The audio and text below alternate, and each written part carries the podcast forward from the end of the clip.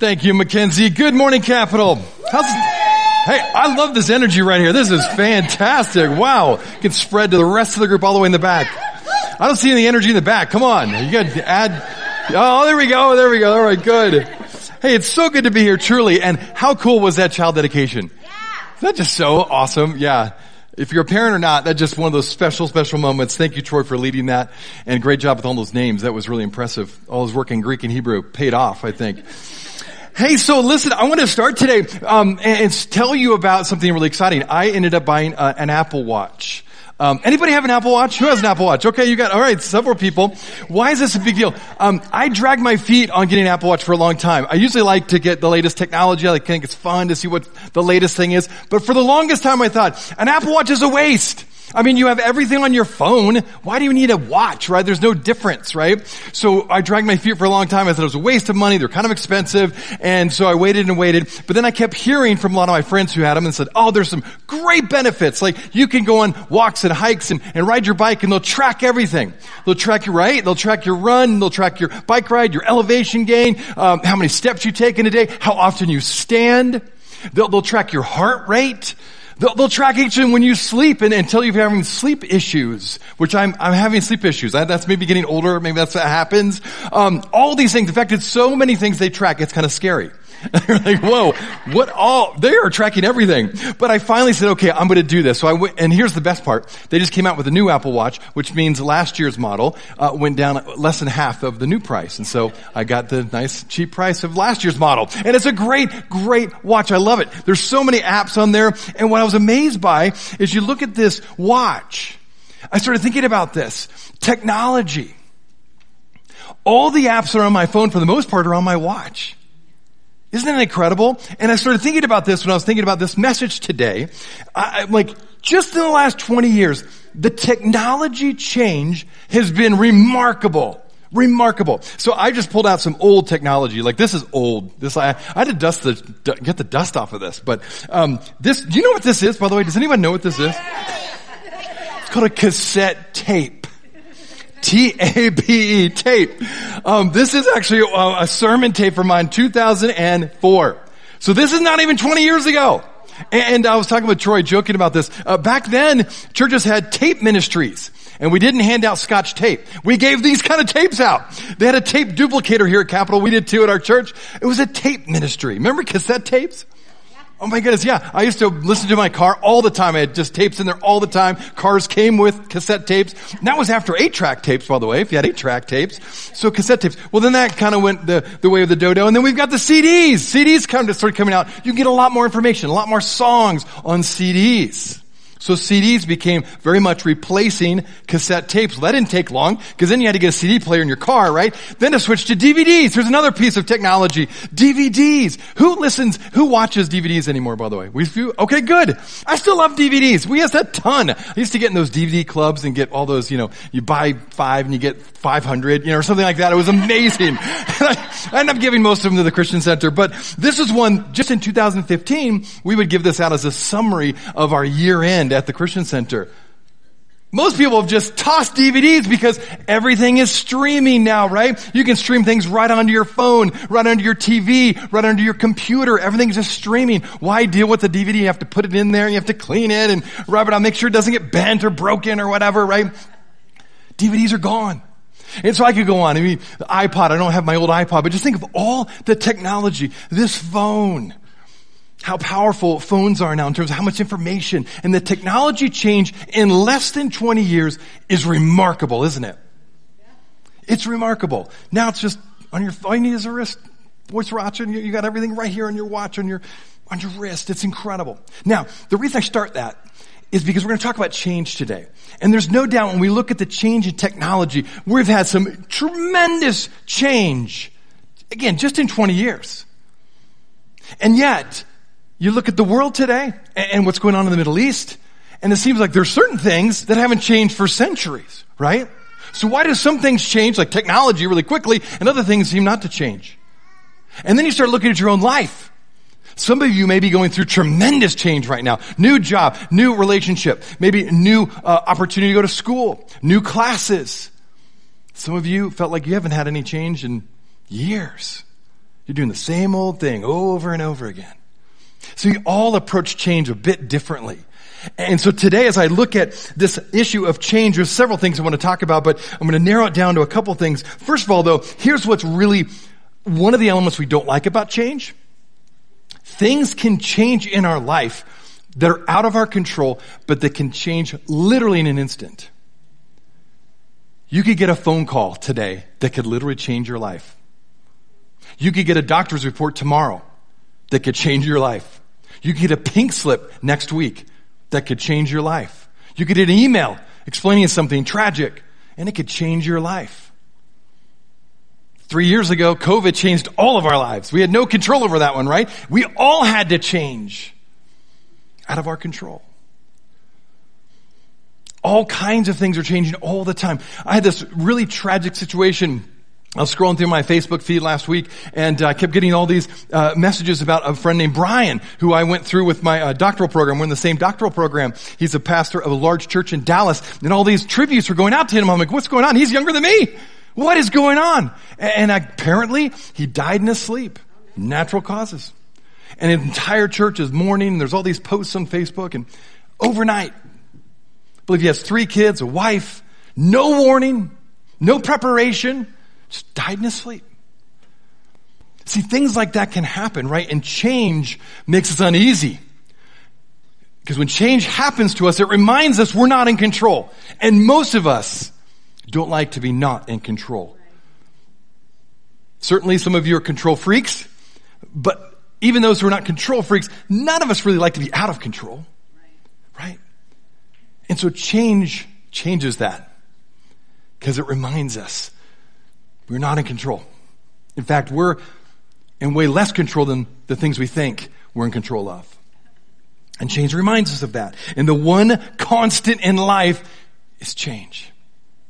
So as we look at change today, there's so many things we could talk about, but for the time that we're going to focus on, I'm just going to look at two different types of change. But one thing I will have to say, it's really, I think is really ironic. Uh, maybe you've experienced this too.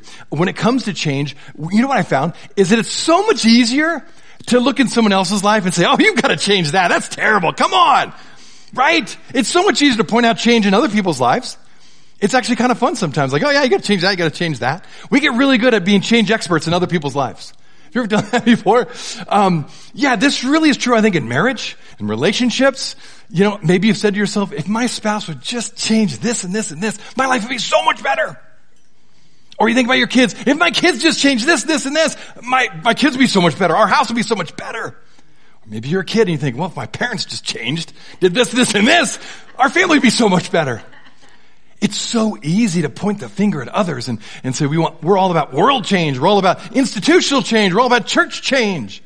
If Troy just changed this or the staff just changed that, right? It's so easy to point the finger at other people. So difficult to look in the mirror and admit that we need to change. Yeah, there's some stuff in our life that we need to change. Because change is hard. And even those who like change like to try new things and, and go to new uh, places and try new activities and, and change where you work maybe or change where you live or you like to travel and experience new things. When it comes to change on the inside though, when you have to change yourself and you have to admit that you need change, that's hard for all of us. No one likes that. In fact, even if we don't admit it, the majority of us fear change. And our fear of change is so high that even when things are painful in our life, things we know we ought to change, and we know it's not good for us, we won't change because the fear of change is worse. So change. How do we change then? How do we change? Let me ask you a question though as we dive into this this morning. What's one thing you would like to change about your life today? What is just one thing you'd like to change? Something about your appearance, maybe. Something about your job situation. How much money you're making. Maybe it's about a relationship. Maybe it's a bad habit or a hang up. It's how you treat your kids. It's how you view your life. Maybe it's something about your faith. What's one thing you would like to change today? And what's holding you back? Why aren't you changing? Why is this so difficult? Well, today we're going to look at two ways, as I mentioned, of how we change. The first is this. Again, we could talk about a lot of ways that we change, but we're just going to focus for our time today on two. And the first is this. We change because of pain. We change because of pain. What do I mean by that? So there's a lot of things that are painful in our life, right? And what happens though, because we fear change, we won't change until the pain gets high enough that it overcomes our fear of change. Right? That's what holds us back is the fear of change. But pain, there's a lot of things we'll deal with for a while. Like, ah, that's a pain And, you know, uh, that's a pain, that's a pain. And, but we let it go because it's not high enough yet to overcome our fear of change. So life change happens when the pain is greater than our fear of change. So today we're going to look at a story, actually, in the New Testament, which gives us one of the greatest changes in all of the New Testament. The absolute transformation of Saul into Paul. And it starts with a story of pain. So let's give a little background here. So Saul, Maybe it's been a while you've dived into his story. Uh, for 30 years, Saul lived his own life the way he wanted. For over 30 years, Saul was in control of his life. And he became this persecutor though of the church. And so the question is, you look at his life as he started, he seemed to start out so well. He was an expert in the Bible. He became a Pharisee. He knew the Bible inside and out. And yet he became one of the number one persecutors of the early church. So how in the world did he become changed from a misguided persecutor of the church into mega missionary Paul that we read about in the New Testament? How did Paul become Christianity's greatest advocate besides Jesus himself? What caused him to have this 180? What all changed on a shoulder of a highway on the way to Damascus. Now, let's set again a little bit more what he was doing up to this point. So, if you haven't looked at Acts for a while, the book of Acts tells this great story. Jesus came on the scene, of course. He was crucified, then was resurrected, and then he basically passed, uh, passed on his power to the disciples, and the disciples then started building the church. In the first part of Acts, we learn about how Jesus handed over his authority, if you will, to the disciples, and the church started thriving. I mean, it was growing by leaps and bounds through their powerful teaching, their contagious love, their servant-like attitude. They were serving all people, rich and poor, Jewish and Roman. The church was thriving in the book of Acts at the very beginning, right?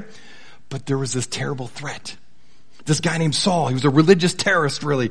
Um, the early Christians, if they had a terror alert warning system, they would have switched it from yellow all the way to red when it came to Saul, because this Saul from Tarsus, though he was bright and ambitious, he was cold-hearted and cutthroat. He was like an overeager, trigger-happy religious Rambo, eager to show his stuff and get in the fight against the newly formed Christian church. He was literally dead set against this early new church. Why? Because so many people were leaving Judaism to join this new Christianity movement. In fact, it wasn't even called Christianity. It was called the Way. It was about this person named Jesus. And all these people were saying, oh, how wonderful Jesus was. And they were losing power. And Paul didn't like it. He thought it was sacrilegious. And so here's the worst of it. Saul thought he was on a mission from God to stop the church. How twisted is that? That's where Saul was. So how in the world did we meet Saul here? How did he change from that to becoming the biggest proponent of the church outside of Jesus himself? How did that change happen? That's radical change, isn't it? Well, let's look.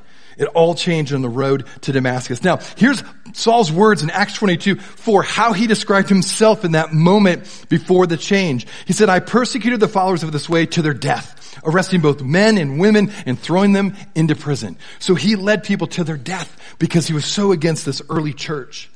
Acts 26. And that is just what I did in Jerusalem. On the authority of the chief priest, I put many of the Lord's people in prison, and when they were put to death, I cast my vote against them. Maybe you remember Stephen. He was right there when he was stoned to death. Many a time I went from synagogue to another to have them punished, and I tried to force them to blaspheme. I was so obsessed with persecuting them that I even hunted them down in foreign cities. He traveled to shut down this church movement. He was obsessed. He, he couldn't think of anything else but shutting down this church movement. All right, that's Saul. So if you were living in the Near East and you became a follower of Jesus, this is the last person you want knocking on your door because you knew that was either death or potential prison. Either way, it wasn't good. And then Saul has this encounter on the way to Damascus as he's trying to hunt down more Christians. This is what happens. Verse 9 up here on the screen. Meanwhile, Saul was still breathing out murderous threats against the Lord's disciples. He went to the high priest and asked him for letters to the synagogues in Damascus. So that if he uh, found any there who belonged to the way, whether men or women, he might take them as prisoners to Jerusalem. As he neared Damascus on his journey, suddenly a light from heaven flashed all around him. He fell to the ground and heard a voice say to him, Saul, Saul, why do you persecute me? Who are you, Lord? Saul asked. I am Jesus, whom you are persecuting, he replied. Now get up and go into the city and you'll be told what you must do. The men traveling with Saul stood there speechless. They heard the sound, but did not, did not see anyone. Saul got up from the ground, but when he opened his eyes, he could see nothing. So they led him by the hand into Damascus. For three days he was blind and did not eat or drink anything. Okay, here it is. Here's Saul. The pain got really high in his life to the point where he literally couldn't see. He couldn't walk. He needed someone to help him actually walk into the city. That's a pretty high pain experience, right? A painful experience where he was, you know, just not able to do what he normally could do, walk and talk and, and go where he wanted to go. Here's this proud Saul, Pharisee leader who was shutting down the church, so he thought, reduced to a blind man who couldn't see his way in front of him. That's a story of pain. And the pain was certainly high enough that it overcame all of his rejections. He almost didn't have a choice, right? It was so powerful. And it was an encounter with the living Christ. What changed him was the encounter with Jesus Christ. But God used pain in that encounter, ironically, to bring about that change. Now, back to us. How do we change? How do we actually have positive, lasting, significant life change from the inside out? So let me ask you again. What are the struggles? The habits, the hang-ups, the things you've tried to fix, tried to change, tried to hide? How are you doing with those things? Addictions, habits, relationships, relating patterns, or just struggles in general. Here's what I'd submit to you. You won't change until the pain is high enough to overcome your fear of change.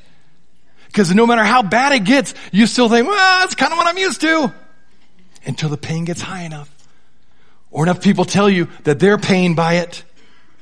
And you finally get to the point where you're like, I need to do something. So how's the pain level in your life? Is it causing you to recognize that you may need to change something in your life? Now these can be big things to little things and everything in between. But we all have pain in our life. And I think we all want to change. Here's what I found. Uh, this great verse you've heard many, many times before. C.S. Lewis says, God speaks to us in our pleasures, but God shouts to us in our pain. And I think he's right. It's because pain is such a powerful motivator for change.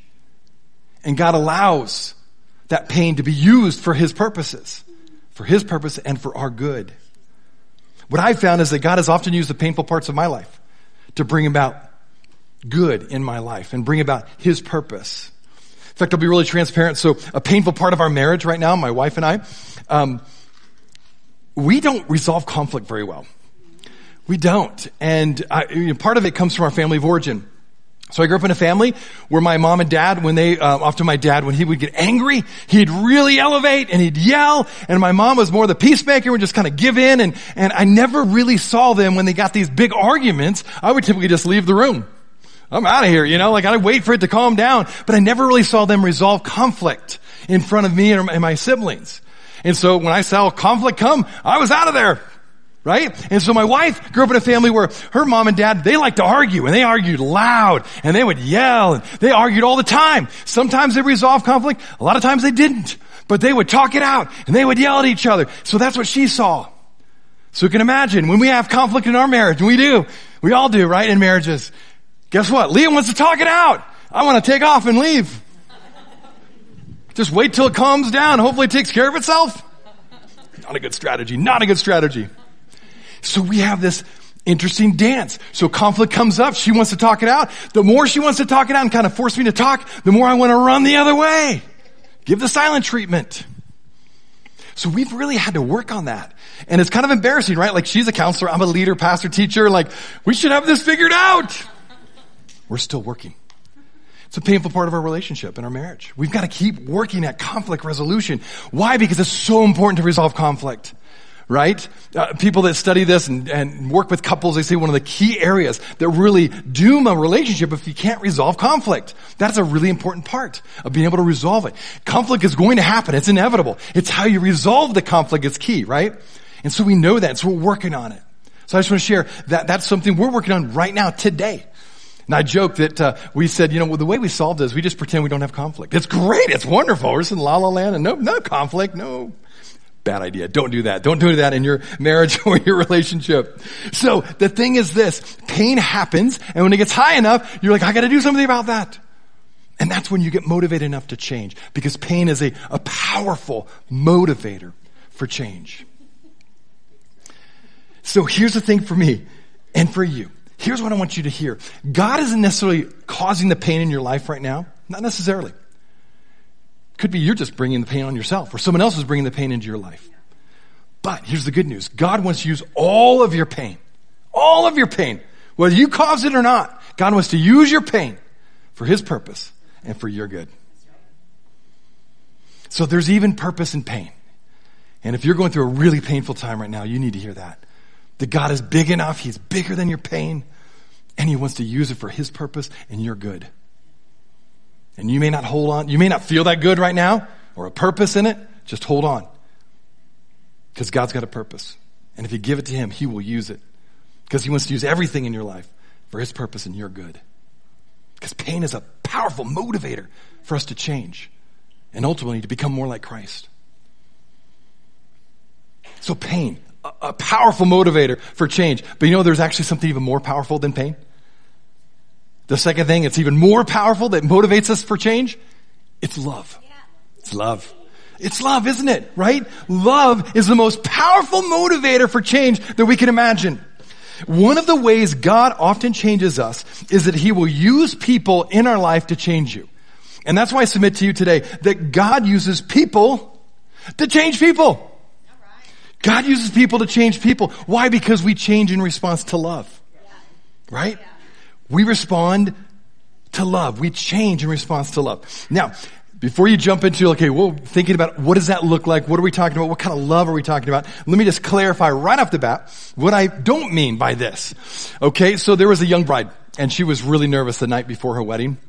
They did the rehearsal. She was talking to the minister and said, I don't know if I can do this. I'm so nervous. I don't know if I get through this ceremony with, I'm so nervous. And so the minister said, Hey, let me help you out. Let me just walk you through. So this is a church you've been growing up since you were a kid. You know this church. So just when you start, first started coming into the church, focus on the aisle. You've been down that aisle so many times in your life. Focus on the aisle. And then as you walk down the aisle, then look at the altar. You and your family have worshiped here for many, many times. You know this altar. You're familiar with this altar. Just focus on the altar. Then once you get up to the top and you're at the altar, then you can focus on the one you love, the one you're going to get married to. Focus on him. That's all you got to do. Focus on the aisle and then the altar and then him. She was so excited. She's like, great. So the next day she goes to her wedding and she is so confident she's going down the aisle. The only problem is the rest of the crowd keeps hearing her mutter to herself over and over again, I'll alter him. I'll alter him. I'll alter him. They're really getting worried about this young man who's marrying this woman who wants to change him on his wedding day. How many people have tried to change your spouse? Yeah, good. Thanks for being honest. Yeah. How's that, how's that going? How's that going for you? Right, let me just tell you one thing. I don't recommend it. Uh, I'm married to a counselor. I'm in full-time therapy. I don't recommend it and not a good idea. Unless you like straight jackets, then that's fine. But anyway, um, no. Here's the thing. This is not a call to change people, okay? This is a call to love people. There's a difference. It's not a call to change people. This is a call to love people as God loves us. Because here's the thing. When we begin to love people like God has loved us, we begin to change. And then people respond to that. Right? Think about all the changes in your life. How many, if you really think about it, when you've had a significant change in your life, my guess is someone in your life showed love to you and accepted you for who you were and showed that unconditional grace and that motivated you to change. Right? The Bible says God's kindness leads us to repentance. So God shows his love through his kindness to us. That leads us to repentance. That leads us to change. That's what repentance is, is change. So when we do the same, when we act like God acts towards us, what we do is we create an opportunity for change to happen. See, when we don't seek out to change your spouse, but you seek to love your spouse, you're creating an opportunity for change to happen, both in your life and the person you're loving. Now let me also say, when I talk about love, I'm not talking about just a squishy romantic love and a doormat love and let someone just run all over you. No, I'm not talking about that kind of love. I'm talking about God's kind of love. It's a boundary love. You still set your boundaries, but you love like God loves us. It's an other-centered love. It's a selfless love. It's an others-focused love. But it's a tough love. It's a love with boundaries intact. Does that make sense? That's the kind of love I'm talking about. When you seek to love others, not change them, you'll be amazed how you begin to change. And then you create this opportunity for the person you love to change as well. Because God uses people to change people. Look at the life of Saul. Maybe you forgot this, but um, because this is probably the one of the most underrated people in the Bible. His name is Ananias. And he's the Rodney Dangerfield of New Testament saints. If you guys remember him, he gets no respect. I mean, just think about this. How many churches are called Saint Ananias? Do you know any churches? Do anybody name their kid Ananias? They'd rather call him Zebediah, you know, or Methuselah before Ananias, right? I mean, come on. I didn't hear any names up here calling them Ananias. Anyway, this guy's amazing though. This guy was essential to the change in Saul's life. So let's look at it. Acts 9. It's really fascinating. Here's this guy named Ananias, a follower of Jesus. He knows all about Saul. We don't know much about Ananias, but he knows about Saul. And he's like, I'm not touching him. I'm not getting close to him. I want nothing to do with this guy. He's shutting down the church. He's putting people in prison. There's even people dying because of Saul.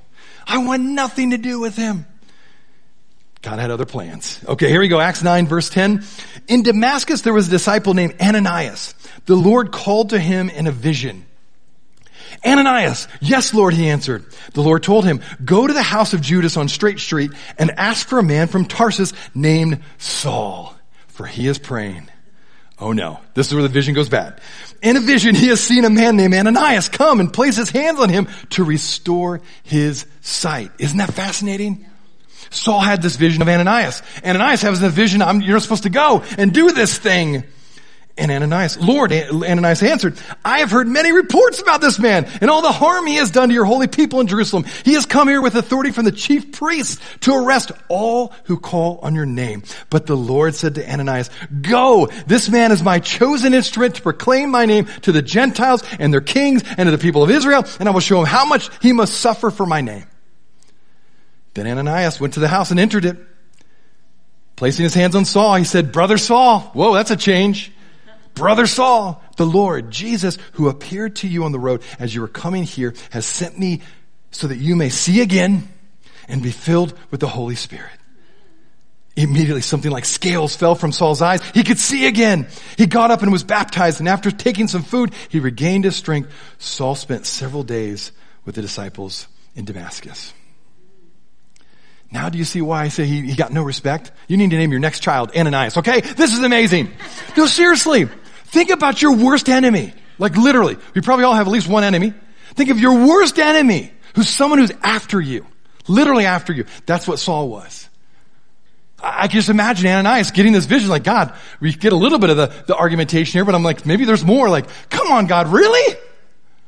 Of all the things you want me to do, you want me to go to this guy right here that is shutting down the church. He's my worst enemy. He's our worst enemy. He hates you, God. Why would you want me to do it? Have anything to do with him? Why do you care about him? He's horrible. Right? So you think about your worst enemy. Could you imagine God giving you a vision or telling you to go bless your worst enemy?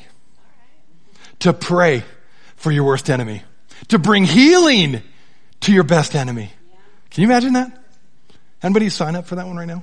We have a small group on that or maybe that wouldn't be a very popular one. No, that's what Ananias was doing. I mean, I can see Ananias like, come on, God, give me a sign. Tell me that it's you that you want me to do. This is crazy. I mean, Noah got a rainbow. Don't I get something? Like, give me something here, you know? I mean, seriously. But here's the thing. God uses people to change people. Ananias was an essential part of Saul's healing, an essential part of Saul's transformation. Without Ananias, Saul's prayer is not answered. Without Ananias, Saul doesn't regain his sight. Without Ananias, misguided persecutor Saul doesn't become world-changing missionary Paul. Without Ananias, we don't have most of the New Testament. God uses people to change people. This is huge. And Ananias answered the call. He showed love. He called Saul brother Saul after all that he knew about him. We're talking his worst enemy. And he showed love and acceptance and grace. And his actions literally brought healing to Saul's eyes. Saul became baptized. Saul's life changed forever. One of the key reasons we're here in church today is because of Saul turned Paul. But it wouldn't have happened if it wasn't Ananias in the action, God using him in a critical time in Saul's life. You know, I think about this practically like sometimes stories seem so far away you know, the biblical stories. And, and, and so many of you know at the Christian Center, I'm the executive director, our whole mission essentially is to meet people right at their point of need as an expression of God's love. We meet people right at their point of need as an expression of God's love. We look for opportunities, whether it be for food, clothes, shelter, rent assistance, or mental health counseling to say, hey, what is your need? We want to come around you and provide that need as much as we can. Or if we don't have the need that we can meet, then we're going to help you connect with somebody else who can meet your need. Well, one of our biggest programs and services is our mental health counseling center. My wife Leah runs it, and she is an all-star, as you already know. Uh, and so she runs this counseling center, and there's so many people that walk through the doors every single day that are in desperate need of all kinds of things. Again, from food to clothes. They're homeless. They need help. They need mental health help. They're struggling. They're depressed. They're suicidal. You name it. So what I'd like to do is just share an example of someone to tell their story of change when they were met with love, not judgment. When they were met with tools and help and resources to help their process of change. In fact, instead of me telling it, I want her to tell her story. Her name's Billy Joe. She did a video for us at the Christian Center, and I want you to hear her story. Watch this. I haven't been in this park in 11 years. 11 years today, actually. I had my daughter's funeral in this park. I never had intended on getting sober, but the day that she died, I had this absolute knowing that I could not drink again or I would end my life. And I realized that I needed outside help to get me through, you know, the, the baggage that led me to alcoholism, um, and um, and of course the trauma of losing my baby. I had to have a counselor that was willing to talk to me about God, and that's the whole thing. Um, I uh, death is a very intimate dance that you do with with God, I believe, and and I didn't find that in outside counseling when I had talked to other counselors before. I come from many generations of dysfunction and trauma and everyone in my every generation has repeated that. And so i'm the ripple effect of extreme trauma in in, in our lives and and i would like to be the start of the ripple effect that you know i start this for my kids and my kids can have a better life. And you know 11 years ago today i was having my daughter's funeral here and um, it doesn't hurt as much as it did back then and and in the past you know like going to the hospital where she was at you know that's such a trigger that I can't get in there. And today I'm in this beautiful park that I celebrated my daughter's little life at.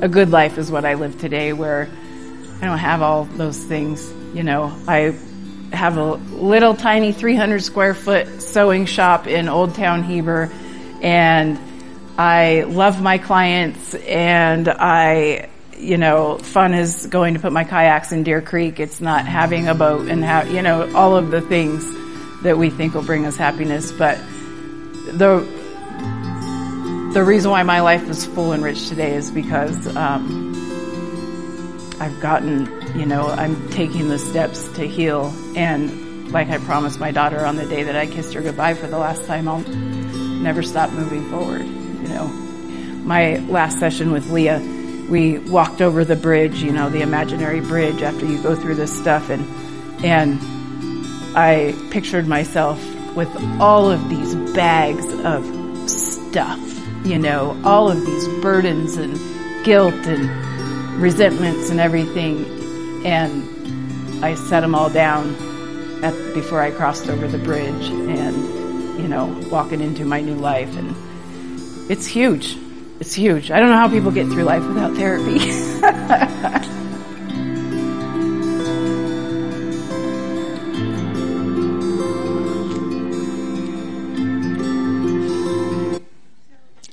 Ah, isn't that cool?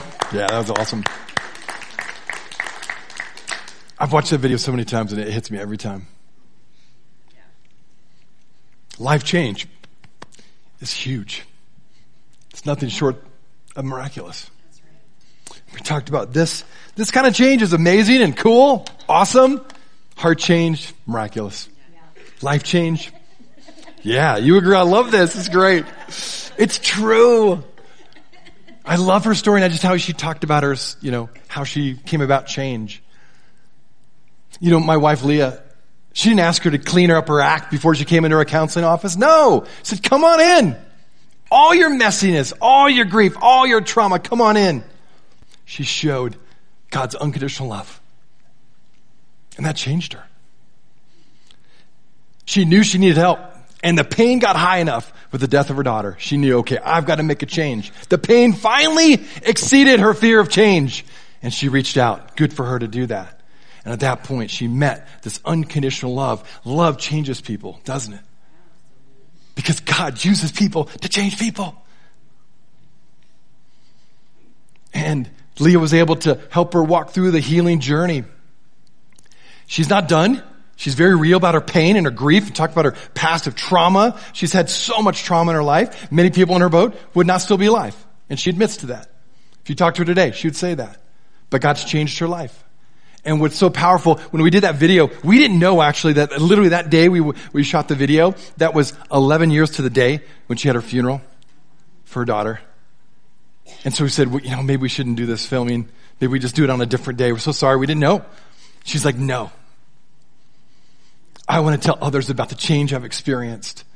And it was so incredibly painful, but I'm on a journey now of healing and I want to help others with their healing, with their pain. And so she wanted to do it and she thought it was special, actually, and she shared that many times that it happened to be 11 years to the day. What about you? Where are you with your pain? Where are you with accepting things in your life and, and what's going on with your relationship with God?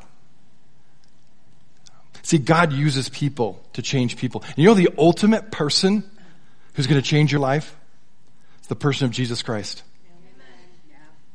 Saul had an encounter, not with a force, not with some energy field. It was Jesus. He said, who are you, Lord? He said, Jesus, whom you're persecuting. And not only that, Jesus knew his name. Of course he knew his name, but Saul was probably like, who is this, right? No, he could have said, hey dude, hey jerk, hey sinner, hey persecutor of the church. No, Jesus said, Saul, Saul. He knew his name. He knew all about Saul. He didn't just see Saul for who he was. He saw who Saul could become through grace and love and forgiveness. Jesus already saw what, that Saul could become Paul. And as he said, he was his chosen instrument. And now we have the benefit of an entire New Testament, large in part to Paul. That incredible? So for you today, I don't know where you are in your spiritual journey. Maybe you're skeptical about change. Maybe you're skeptical that God cares enough about you to, to bring about change in your life. Maybe you've been so focused on other people that need to change in your life, you haven't really thought about you and what you need to change. Maybe today it was just a reminder. Because I'm sure if I asked your spouse your roommate, hey, do they need to change? Yeah, they have a nice long list. Sorry. I do too. I have a list too. Sorry. But here's the thing. It starts. True life change starts with an encounter with Jesus Christ. And so if you've not come to the place where you've opened yourself up to that reality or that possibility, my encouragement is today maybe is the day. Maybe to pray something like, Jesus, if you're real, show me. Let me know you're real. I, I've got a lot of pain in my life. Meet me in my pain. I think he will. He'll honor that prayer. He's done it. What he did for Saul, he can do for you. He's the same God. He hasn't changed. So if you think the, the worst enemy that you can imagine, that's who Saul was to the early Christians, and you saw this change in him, if God can change Saul, he can change any of us. So wherever you are in your journey, I want you to know that today. It starts with an encounter with Jesus Christ.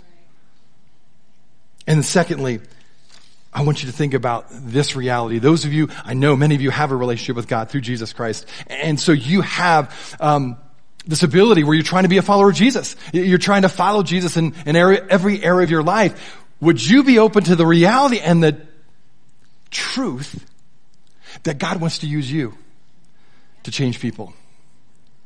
Now remind, remember what we said. It's not about changing people. It's about loving them and in that process of loving them, you create an opportunity for change. But here's the cool thing. God wants to use you to bless others. God wants to use you to serve others. God wants to use you to love others in such a powerful way that they begin to say, oh my goodness, what is going on? You, you're different. Yeah, because God's changed your life. What an incredible opportunity to show others what God has done in your life by loving others as God has loved you. Are you open to that reality that God wants to use you today? Wherever you are in your spiritual journey. You don't have to go to seminary for that. You don't have to go get a doctoral program or anything. You can just be you and let God use you as you are right now. So I want to go into homework and we'll wrap up. Two things. First of all, if there's somebody who has changed your life for the better, I'm guessing all of you have somebody who's changed your life for the better. If they're still alive today, before you leave, certainly today, sometime, call them. Send a text Write an email. Go visit them if they're nearby. Thank them for what they've done in your life. God uses people to change people, and there's people that have changed your life. It's probably why you're here today. Thank them. Thank them. That's one piece of homework. Number two, whose lives are you changing for the better? What I really should say is, whose lives are you loving for the better? Whose lives are you serving for the better? Whose life are you seeking to do everything you can to truly be God's love to them. Because in the process of doing that, you're going to change yourself. See, God uses people to change people. May we be a church that believes that and lives that out. Let's pray. Well, God, thank you so much for the reminder again of Saul's life and what an incredible change and transformation and thank you for Billy Joe. What an incredible story, too, right here in our own backyard. Just someone who's experienced the unconditional love of you, God, and now is helping others walk through their pain and grief and loss and trauma. God, I believe you've called all of us in here to be agents of change. And not with the heart to go change somebody else, but to love them, to serve them, to meet their needs, to meet them at their point of need. God, may we be people that with your help and with your strength to love people as you love us. Because I believe, God, when that happens, not only will we change, we'll create an opportunity for the people that we love to change as well. Thank you for what you're doing in our lives. Give us the boldness and the belief that you're alive and well, and what you did with Saul, you can do for us. We ask in Jesus' name. Amen. Hey, listen, before you leave, a book I really recommend. A.W. Tozer is this great book called No Greater Love. And it's all about Jesus and his interactions with people in the book of John and just how he interacts and, and makes those changes. It really is inspiring. Encourage you to do that. Well, Troy's going to come up, I believe, and close out our service today. Thank you so much. Thank you.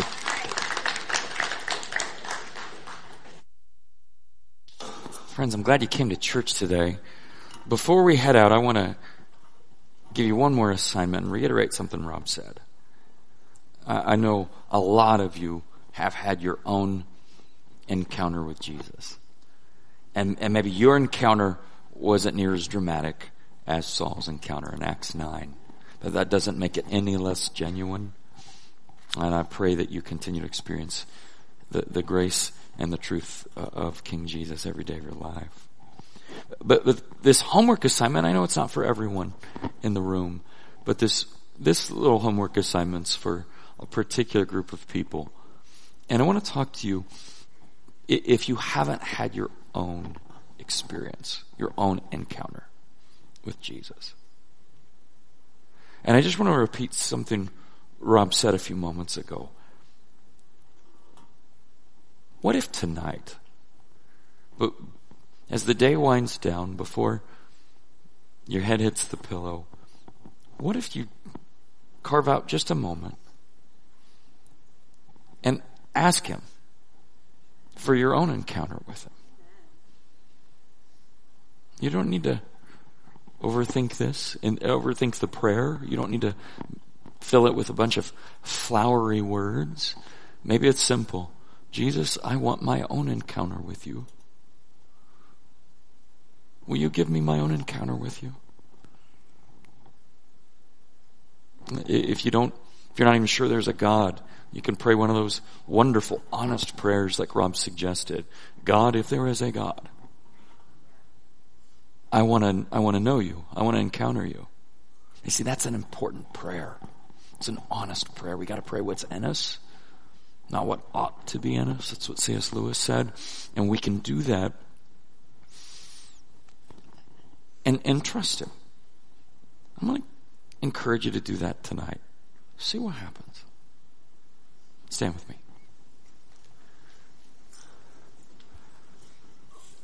Friends, I hope you you can join us next weekend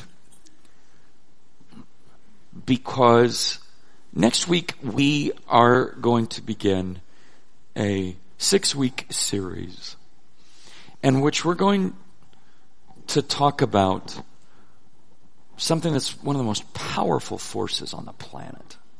We're going to talk about hope. And I hope you can join us next weekend at Capital Church. If you came with a need and you'd like to, for someone to pray for you, here's what we're going to do is we're going to ask you to, to send us an email, care at capitalchurch.com. We've got people who would love to pray for you. Uh, a group of people within our church who are constantly uh, bringing the needs of our community to God. Uh, please take us up on that today through the week. We'd love to to connect you with prayer. But this is what I want to pray for all of you, my friends. May you open your heart to the possibility that God may want to use the pain in your life and the people in your life to transform you into the person He's calling you to be. Thanks for coming to church today. Grace and peace.